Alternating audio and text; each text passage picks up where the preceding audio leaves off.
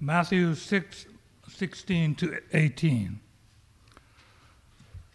And when you fast, do not look, do not look gloomy like the hypocrites, for they disfigure their faces that their fe- the fasting may be seen by others.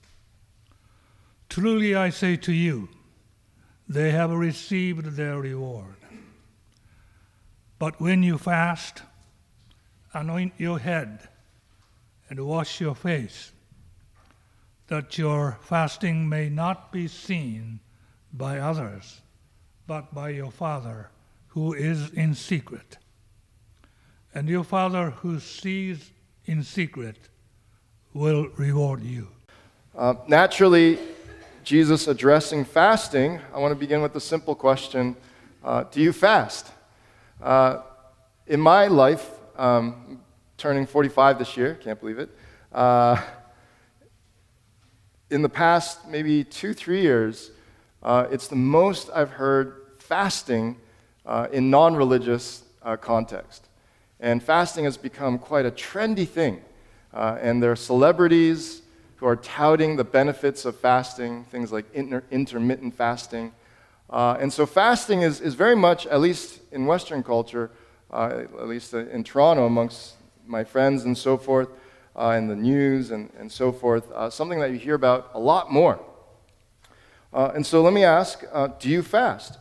Be it for health reasons and, and sort of in the trendy way, and by using the word trendy, I don't mean that as a negative thing, but perhaps just for health reasons, um, or perhaps you fast for religious reasons. And certainly, overall in history, fasting has been associated with religions, not only the Christian religion, but other religions as well. From the religious standpoint, um, appreciate what John Wesley observes.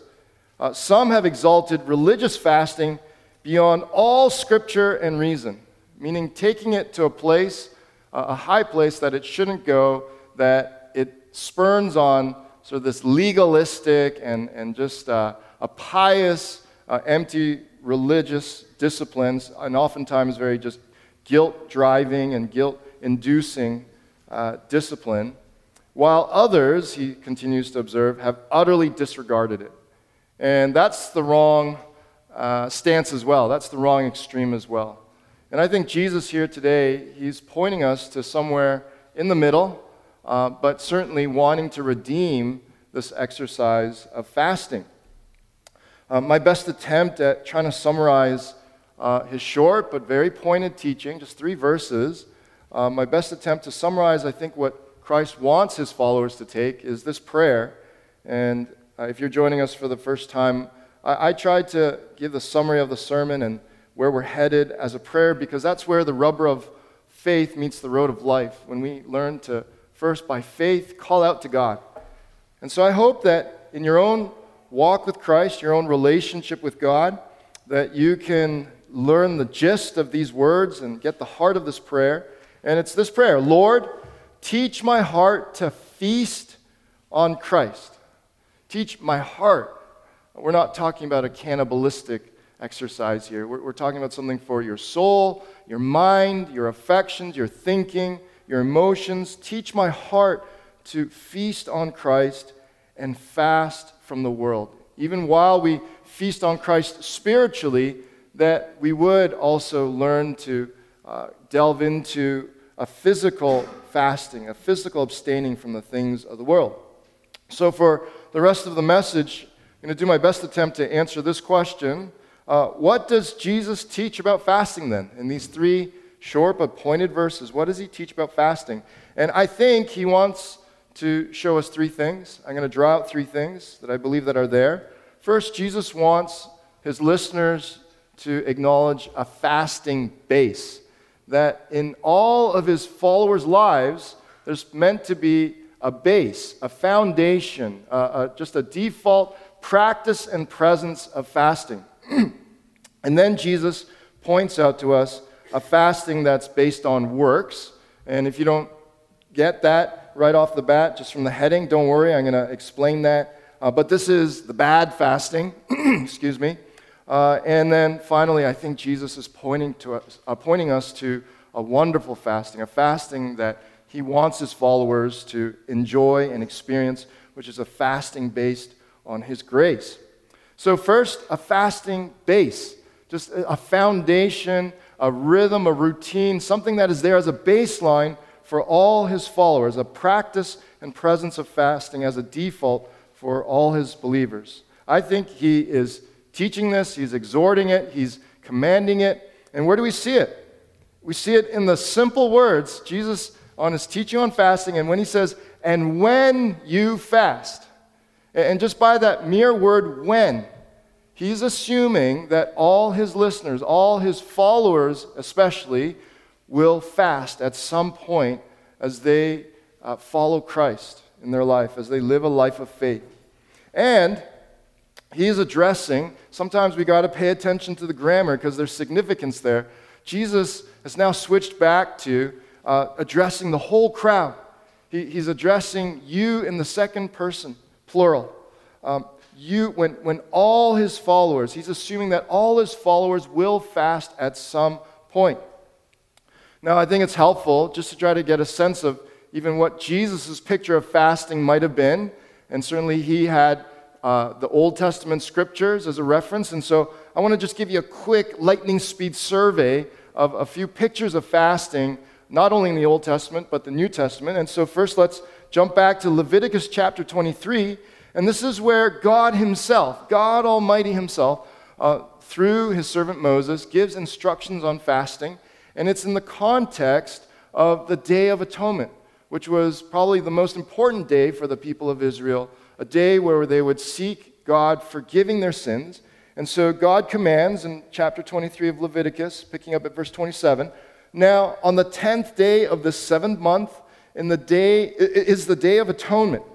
It shall be for you a time of holy convocation, and you shall fast. And fast just literally means, just simply means abstaining from food. Okay? Nothing complicated about it. You shall fast and uh, uh, ironically, maybe, you know, uh, bit tongue in cheek, but adding a little bit of insult to injury, but God has a, a sincere point in this. As they're abstaining from food, that they're bringing all this food as a, an atoning sacrifice, as a food offering before the Lord. Tongue in cheek, it, it was just a, a holy grill. It was a holy giant barbecue. And just imagine uh, the, the lambs and whatever animal sacrifices with food that they would bring, that they worked hard to raise up. And as it's sizzling and the aromas of the fat burning and all the wonderful aromas, it accentuated their fast that much more. It, it, it amplified whatever hunger pangs they were feeling. And God's point was to teach them that for the atonement of sins, there's pain involved, and something has to be given up something has to be given up in order to pay for sins. But here we see fasting associated with atonement. We jump to Deuteronomy chapter 8, and God is explaining why He intentionally led His people into a type of fast as they were wandering through the wilderness after being freed from Egypt, and they wandered in the wilderness for 40 years before entering the promised land. And God intentionally, He, he, he reveals, He admits, I intentionally led you into the wilderness, and we'll just read uh, God has led you these 40 years in the wilderness that He might humble you, testing you to know what was in your heart, whether you would keep His commandments or not. And He humbled you and let you hunger. So there it is, a, a type of fast that God intentionally led His people into in the wilderness. And the whole point of it was to draw out stuff from their heart. If you've ever gone hungry, or if you've intentionally fasted, there comes a point, there's a reason why there's, there are memes, and, and just uh, in the 21st century, there's a word in the Urban Dictionary, hangry, right? You can become hangry, you become angry when you become un- uh, hungry, and you can become more irritable, and, and just certain things come out from your heart when you're hungry. And certainly, even when we are intentionally fasting, the point of it is that God is trying to cause to rise to the surface certain issues of the heart. But God isn't just trying to poke us and see, you know, to catch us. and say, aha, see, I knew it. You are an angry person inside. You're irritable when you get hungry. No, there's a positive side to this. And God's intention, as we read on, I let you hunger and I fed you with manna. Uh, won't get into that, but basically, God supernaturally provided some food. Uh, that he, that God might make you know that man does not live by bread alone. That the most important hunger to fill is not your physical hunger. The most important senses to awake and satisfy are not your physical senses. But God wanted to teach on the positive as they were hungering and being led into this fast, so to speak, that man lives by every word, every promise, every character of God, every attribute of God, every excellency of God, every hope that we find in God and His plans for us, by every word that comes from the mouth of the Lord. Jumping to uh, Daniel, uh, he was a, a, a, servant of God in uh, the exile of God's people in Babylon, and almost like a journal entry, uh, he enters into a, a, fast. And here the context is that he is mourning uh, for his people and their plight. Uh, and he fasted exactly for 21 days. And it wasn't an absolute abstaining from food, it was sort of a, a, a version of a fast. In those days, I, Daniel, was mourning for three weeks. I ate no delicacies, no meat, or wine, alcohol entered my mouth, nor did I anoint myself at all for the full three weeks. Anoint, basically, just think of it as in 2020 as maybe cologne, right? Just, um, just uh, making himself look sharp and making himself presentable. Uh, but instead, he intentionally presented himself uh, somberly to match what was going on in his heart. But here, I want you to see that, that there's a fast that isn't an absolute, complete abstaining of food, but a version of a fast where he's just fasting from certain things. Now we jump to the New Testament and we meet uh, a woman by the name of Anna, and she was known as a prophetess. Uh, and sadly, she was widowed only seven years into her marriage. But after that, as a widow, she dedicated herself uh, to worshiping and praying and fasting in the temple. And so I want you to notice here the way that she is fasting is now pointing more towards, it's headed in the right direction of the kind of fast that Jesus is going to ultimately uh, teach us about. And we see that she was worshiping with fasting. What is worship? Worship is feasting on something you adore. Worship is praising something or someone that you adore. Now, here we see Anna, she was feasting on God. She was praising God. She was hoping in God. She was focusing on how good he is and all his promises in Scripture. And I'm sure she was uh, hearing the word and the Scriptures being read. And so here we see an example of feasting on God and fasting, fasting physically. And then our Lord Himself, jumping to Luke chapter 4, He was feasting on the Holy Spirit. Jesus, full of the Holy Spirit, He was completely drenched saturated with the presence, the indwelling presence of the Holy Spirit, and the Holy Spirit Himself led Jesus into the wilderness to fast. We know that supernaturally he fasted for 40 days. He ate nothing, Luke records, and naturally he was hungry. Now, here's the point that I want you to catch in looking to the Lord's example. If our Lord himself required fasting to be effective for the purposes of God, then how much more do we as his followers also need to consider the, the goodness of fasting and make it a part of our lives so that we can be effective for God's purposes, to be effective Christians and witnesses and servants and workers for Christ in this world. Now we fast forward to an example of his followers. Uh, the Holy Spirit's been poured out, the church is being built, and Paul and other church leaders in Antioch, we see here, like Anna, but now specifically, they were worshiping the Lord, meaning Christ. They were worshiping Christ. They were feasting on Christ and fasting. So in their bodies, they were abstaining, feeling a hunger, but in their souls, they were filling up on Christ, praising Him for what He had done on the cross and the hope of the resurrection, And in that moment, in that exercise of fasting, we see that the Holy Spirit is delighted to guide them.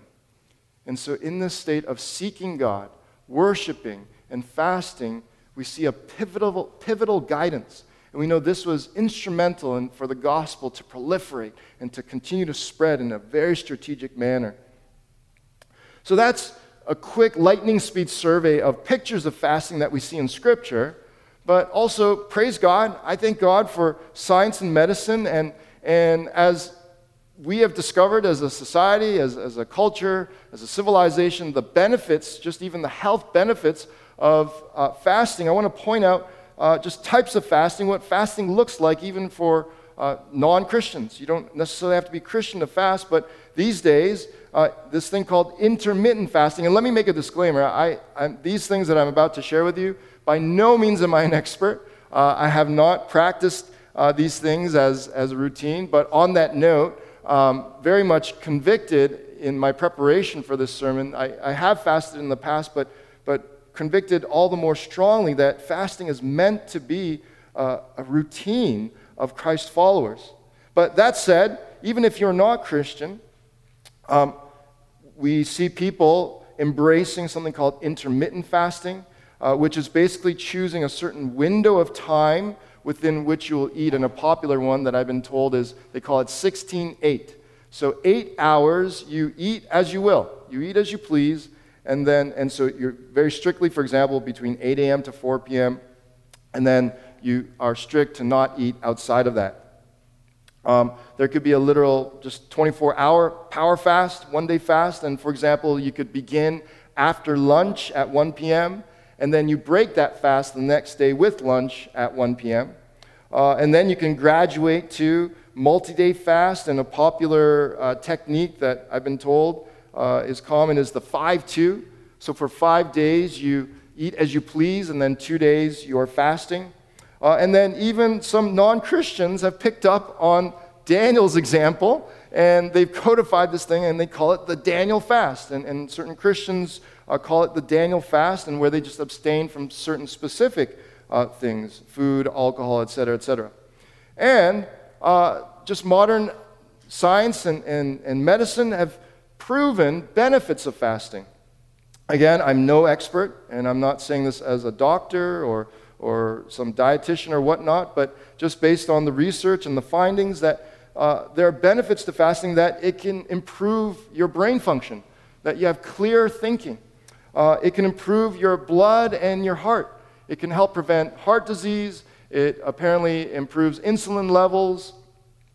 Uh, I don't know what, I, what I'm about to say next. I don't know what this means, but related to the liver, it has benefits uh, related to ketones. Okay, I don't know what that means, but just trusting the research and that it's a good thing. And, and we could go on and on about the benefits of fasting. Now, let me pause there and just first say, I'm not surprised. And because where fasting originally starts is, is really from God instructing his people. And certainly, God, in being a good father, he, he never gives instructions in even all the food laws for his people. If you research it and dig into it, there's always a health reason for why he allows certain foods, prevents certain foods, and fasting is no different. So I'm not surprised that there are even health benefits to fasting. But certainly, God desires to give it even more benefit and more meaning as we understand how it's meant to play a role in our lives physically. Now, endearingly speaking, uh, we have some fasting consultants at TGC. They're not real certified consultants, but I'm just calling them that. And just three friends that, uh, just in my conversations with them, uh, they've, at least for sure, the health aspect of fasting, they've uh, experimented with it and have experience with it.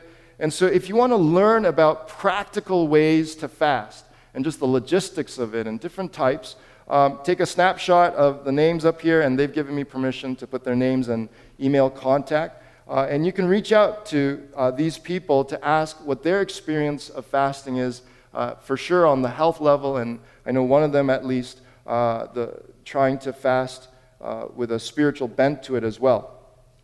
Now, the, the point is this this we're dwelling on the first point that Christ wants us to have a, base of fasting. There's meant to be a default base for every Christ follower for the practice and presence of fasting in our lives. And so I'm just trying to give you a picture of what it looked like in, the, in Scripture, what it looks like in Scripture, and to also give you some concrete ways that you could practice it. That said, let's now begin to really focus in on the spiritual aspects of it. So consider this thought fasting as a Christian discipline is a physical activity with a spiritual meaning. It's meant to be a physical activity with a spiritual meaning. And on that note, if you already are fasting just from a health standpoint and you're a Christ follower, take that next step. It's, it's, it's not a hard next step to want to tool that and just to use it to draw you closer to God as well. I mean, might as well, right? You're already fasting. Might as well use it to, to deepen your relationship with Christ. And so, Christian discipline is a physical activity with a spiritual meaning. The deliberate rejection of physical food is meant to amplify a deliberate consumption of spiritual food. Physical fasting is meant to inversely reflect a spiritual feasting on Christ.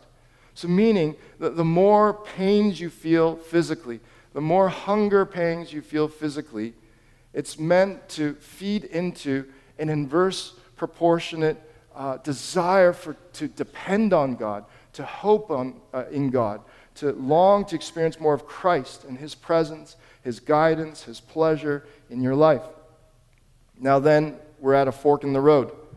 And we can go about this more religious fasting one of two ways. And Jesus first warns us about fasting based on works. Okay? Where do we see this? Jesus says, and when you fast, do not look gloomy like the hypocrites. We know the hypocrites here are the religious leaders of Jesus' time. And Jesus is um, calling them literally actors. The way I'll just summarize it succinctly these folks, they were, on, they were playing a religious political game. And they were doing things outwardly, religiously, to gain just more, to, to go higher up the religious political ladder, to go higher up on the hierarchy. And so here, as they are fasting, their motive, Jesus diagnoses, is that they may be seen. Just like last week's passage, Jesus is diagnosing the same thing, the same motive. And really, it just literally means that they want to shine. They, they want to be bright and be like a star in front of these people, uh, in front of the people of God. Look at these leaders. Look at them. They are so uh, sad and I feel sorry for them and they're trying to uh, do good and seek God and be an example for us. And oh, I wonder what they're praying for and wonder how I can support them. And, and these hypocrites, these religious leaders, were just basically trying to win the support and garner the attention and praise and adoration of the people. And it was really just to feed their own egos and to go higher up their religious political staircase. And so Jesus he concludes rightly, truly I say to you, okay, let them do that because they'll get the reward that they're looking for. They'll get exactly what they want. Just more upmanship on the religious political uh, ladder. They'll get the praise of the people. They'll feed their egos. They'll get what they want. And the word that Jesus uses there for reward just literally means paid wages. They're, they're trying to earn more power, more praise, and they're going to get it. Now, let's pause here. I know Jesus is very simple in his teaching, and it's just that one sentence, but even in that one conclusion is just it's just dripping. Below the surface there's grand theology, beautiful theology. And so I want you to picture uh, two staircases, okay? And really, actually, at the end of the day, they're, they're, they're the same staircase. But um, the first on the left, let, us rep, let it represent what we know as the covenant of works. This is God's first agreement with man. That if Adam and Eve would just obey and perform, and they just continue to perform and climb up this ladder through obedience, every step represents obedience, then all would go well. They would have perfect health, perfect happiness, perfect prosperity, eternal life, all would go well. Okay? Now, whether we call it that or not, in our everyday life up to the very present since the fall, that has still been on our hearts. That's the default mode of our hearts. And so we are all, whether you like to admit it this way or not, we are trying to strive with our own performance to get up to God. Even if you don't believe in God, you're trying to get as high as you can so that you could stand on top of life and experience life as uh, just prosperously and, and happily as possible. But we are striving, be it our trying to earn more money, to have more recognition, certain titles, and, and uh, whatever it may be. But even religiously, some of us sadly fall back into the lie that if we do things like fasting, then we can climb closer to God and attain our salvation. Now, what Jesus Christ has done then, he's gotten rid of that covenant of works, and first, he came down that staircase. He literally left the beauty of heaven, the delicacies of heaven, the divine uh, fellowship at the table with the Father and the Spirit, and what we call his humiliation, meaning he humbled himself and he came down. And what Jesus did after finding himself in uh, similar weakness as us on this earth, he lived and performed a sinless, perfect life, fulfilling every one of God's expectations and laws. And so, in a sense, uh, in God's eyes, literally, he climbed back up that staircase. And he's the one person in history who could make it back to God with sinlessness. And as he went back to God, he was delighted. He intentionally was willing to say, I will take the place of every sinner through history. And God, thank you for receiving my sacrifice. Put it differently, Jesus he fasted in a sense, in a metaphor, metaphorical sense. He left all the delicacies of heaven, found himself here, and, and, and fasting in a sense while he was on this earth. I mean, he literally fasted for 40 days, and we presume that he would continue uh, some rhythm of fasting because he taught his disciples that certain uh, acts and perform or just miracles in the kingdom, like casting out demons, would require fasting, and, and we know that Jesus could uh, cast out demons. Uh, and, but the point is that Jesus is the one person who is able to go back up that staircase and be perfect before God. And now, what he invites us to is for you and I, in our imperfect obedience, by grace, through faith, in union with Christ. Let, let me put that in, in easy terms to understand. Uh, in easy terms to understand. Basically, just piggyback on Christ jump onto his back, and our imperfect obedience, even though it can't get back to God by itself, as we're in union with Christ and his righteousness is on us, every act of obedience by faith, because of Christ carrying us up that staircase, becomes an act of righteousness that, that feeds into our faith and draws us closer to God. The point is this the hypocrites, the religious leaders, they thought they were on the left side. They thought their fasting could earn their salvation. They thought their fasting could actually draw them closer to God. But it couldn't. Another point, and same point from last week, because Jesus is making the same point. Another thing we need to ask is as we are approaching God, whose heart are we really trying to change? We think of this analogy of the mountain climber approaching the grand mountain and they have to traverse this mountain, they have to climb up this mountain. Who adjusts to whom? Does the mountain climber say to the mountain, Get out of my way? No. The climber has to adjust to the mountain. And the point being, when we come to God, even in our own fasting, the point isn't to try to cosmically put God in a, a cosmic MMA submission hold and that God will do whatever we want because we're fasting. Just to prove the point from Scripture, this is a sad example. David, uh, his illegitimate child, born of adultery and murder, uh, was born but was sick and dying. And he fasted he went in and lay all night. This is in 2 Samuel 12. This is history. And he fasted, and we know that he was begging God from another verse a bit later on as David explains himself.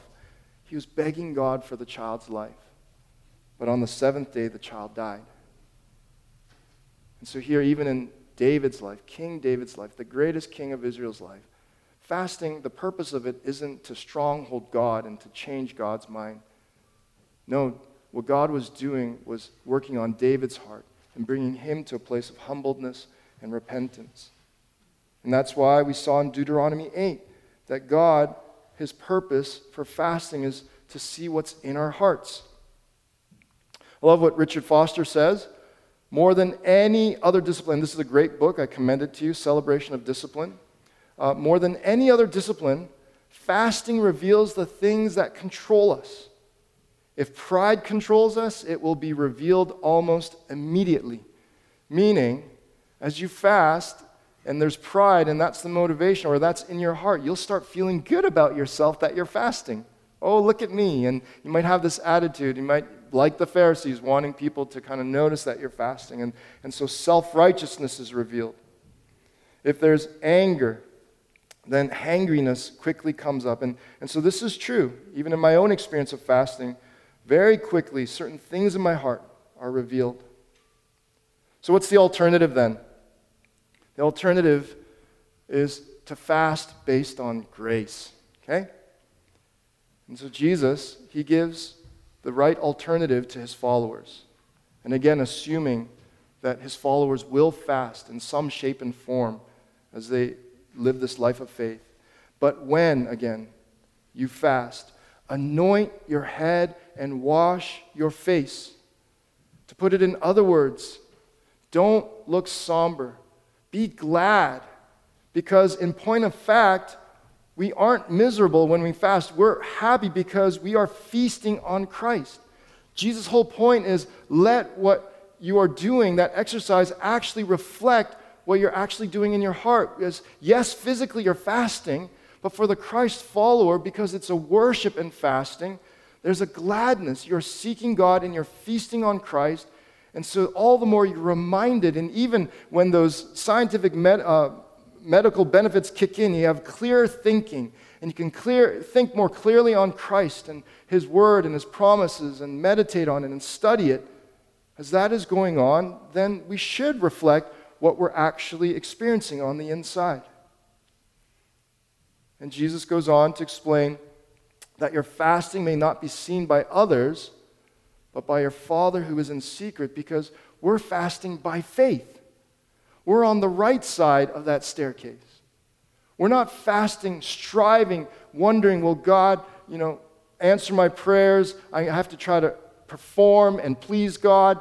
Uh, you know, I'm, I'm trying to perhaps even mistakenly think that I can, you know, wrestle God and, and stronghold Him. And so now it becomes an angry relationship with God. But no, when we fast by faith, that's what Jesus means by doing it in secret, in the hiddenness of your heart. And we'll know our Father's delight in his smile, who is also in the secret. We, we know the Father, we see him by faith in the hiddenness of faith, and then we'll experience his reward. Now, the reward here again that Jesus speaks of to his followers, it's a completely different word. It's not paid wages, but it just literally means your debts will be paid. And so, even here, Jesus is saying your ultimate reward for seeking God and fasting in the manner that He calls us to, meaning feasting on Christ, the whole point is as we give something up, all the more intentionally we're and to look to Christ to fill that emptiness, then we see more clearly that our greatest reward is to just be found in Christ, to have our debts paid. So let's pause here. How is the Holy Spirit seeking to grow and mature my heart? That's the question that we need to ask as maturing Christ followers. Not how am I trying to change God? What do I want God to do for me? But God, what is it that you are trying to do in my own heart? Here's, let me just read this quote. Here's one way to describe the Christ follower's sojourn. As we learn more of God's word, we will learn more of his wisdom. As we learn more of his wisdom, we discern more of his ways, meaning you'll be able to make more and more choices and decisions that are in line with how God thinks and his values. As we discern more of his ways, we'll find ourselves increasingly in his good, pleasing, and perfect will. So let me flesh this out. Um, Richard Foster, he came across a journal entry of Elizabeth O'Connor in her book, Search for Silence. And she journaled for two years. She uh, entered a two year fasting journey. And these are some quotes from the first six months of her fasting journey. And she first writes I felt it a great accomplishment to go a whole day without food. Congratulated myself on the fact that I found it so easy. And so pride is bubbling up. And she's just transparently writing that uh, down in her journal. But then a bit later, began to see that the above was hardly the goal of fasting. Was helped in this by beginning to feel hunger. And she was now beginning to be humbled. And then a bit later, began to relate the food fast to other areas of my life where I was more compulsive. I did not have to have a seat on the bus to be contented, or to be cool in the summer and warm when it was cold. And so she's saying that more and more matters and issues of her heart were being revealed. And she was delighted to bring them before God and to be matured in these areas. Then she writes later, reflected more on Christ's suffering and the suffering of those who are hungry and have hungry babies. And then, six months into it, six months after beginning the fast discipline, I began to see why a two year period has been suggested. The experience changes along the way. Hunger on fast days become, uh, became acute, and the temptation to eat stronger. For the first time, I was using the day to find God's will for my life began to think about what it meant to surrender one's life. And then the final entry uh, that Foster uh, cites I, I now know that prayer and fasting must be intricately bound together. There is no other way, and yet that way is not yet combined in me. Now, the way that I want to exhort you, and, and the last thought I want to leave you with, the way we will gladly experience that increased combining of prayer and fasting is if we feast on Christ. That, that's the way it's meant to happen, that we are feasting on Christ. Otherwise, it becomes a very difficult and just uh, ascetic exercise that does not necessarily drive us closer to God. We have to remember that Jesus, He partook in the ultimate fast, giving up what is even more difficult than food to give up, giving up the delicacies of heaven at the table of divine fellowship with his Father and the Spirit to find himself in our spiritually starved world. And he punctuated his ultimate giving up of those delicacies when he became the ultimate food offering to accomplish one final day of atonement for the sins of humanity as he cast himself onto the altar of God. Practically speaking, then, Richard Foster, he, he observes just in our modern day that there's constant propaganda that's fed to us that convinces us that if we do not have three large meals each day with several snacks in between, we are on the verge of starvation. And that's just our affluent uh, Western culture. And so, if we could step back from that and really take seriously Jesus' invitation, and in fact, command, his assumption that his followers will have fasting as there would be some baseline of it in their life. Just want to remind you again, just the types of fasting. And, and so, let's take uh, just a note from ways that even our just modern science and medicine have, have approached fasting and combine this. You know, this is a good starting place to take these uh, examples. Uh, and, and we have Lent coming up, right? For some of us, we observe Lent. And Lent is a good time, again, with the right heart, not in a way that you're trying to climb up that covenant of works staircase, but by grace and to dedicate it as a time to all the more feast on Christ. And Lent can be, you know, often people, if you're not ready for a full on absolute abstaining of food, then like a Daniel fast, uh, whether it be a certain, you know, one type of food or alcohol, or perhaps even these days, because our lusts are, are so scintillated by so many things, it could be something that's non food. Maybe you just need to take a break from social media, and that's a real thing. And that fast will actually do you good and make you more of a healthy human being. Um, and so you, you can discern for yourself. But as with all disciplines, there should be a progression, and we need to be wise to learn to walk well before we try to run. And so, again, I uh, commend our in house uh, fasting consultants to you, and you can reach out to them. Uh, but the point is this Lord, teach my heart to feast on Christ and fast from the world. Start with the meditative, frequent thought. Just begin to feast on Christ, to think on Him. Take baby steps in fasting and work your way upward. Seek professional and medical advice on how to fast and how to break a fast because depending on where you're at, just your own body and health, you might need special instructions and maybe certain types of fast uh, are detrimental to you. So just seek that professional advice. But above all, and preeminently, feast on Christ.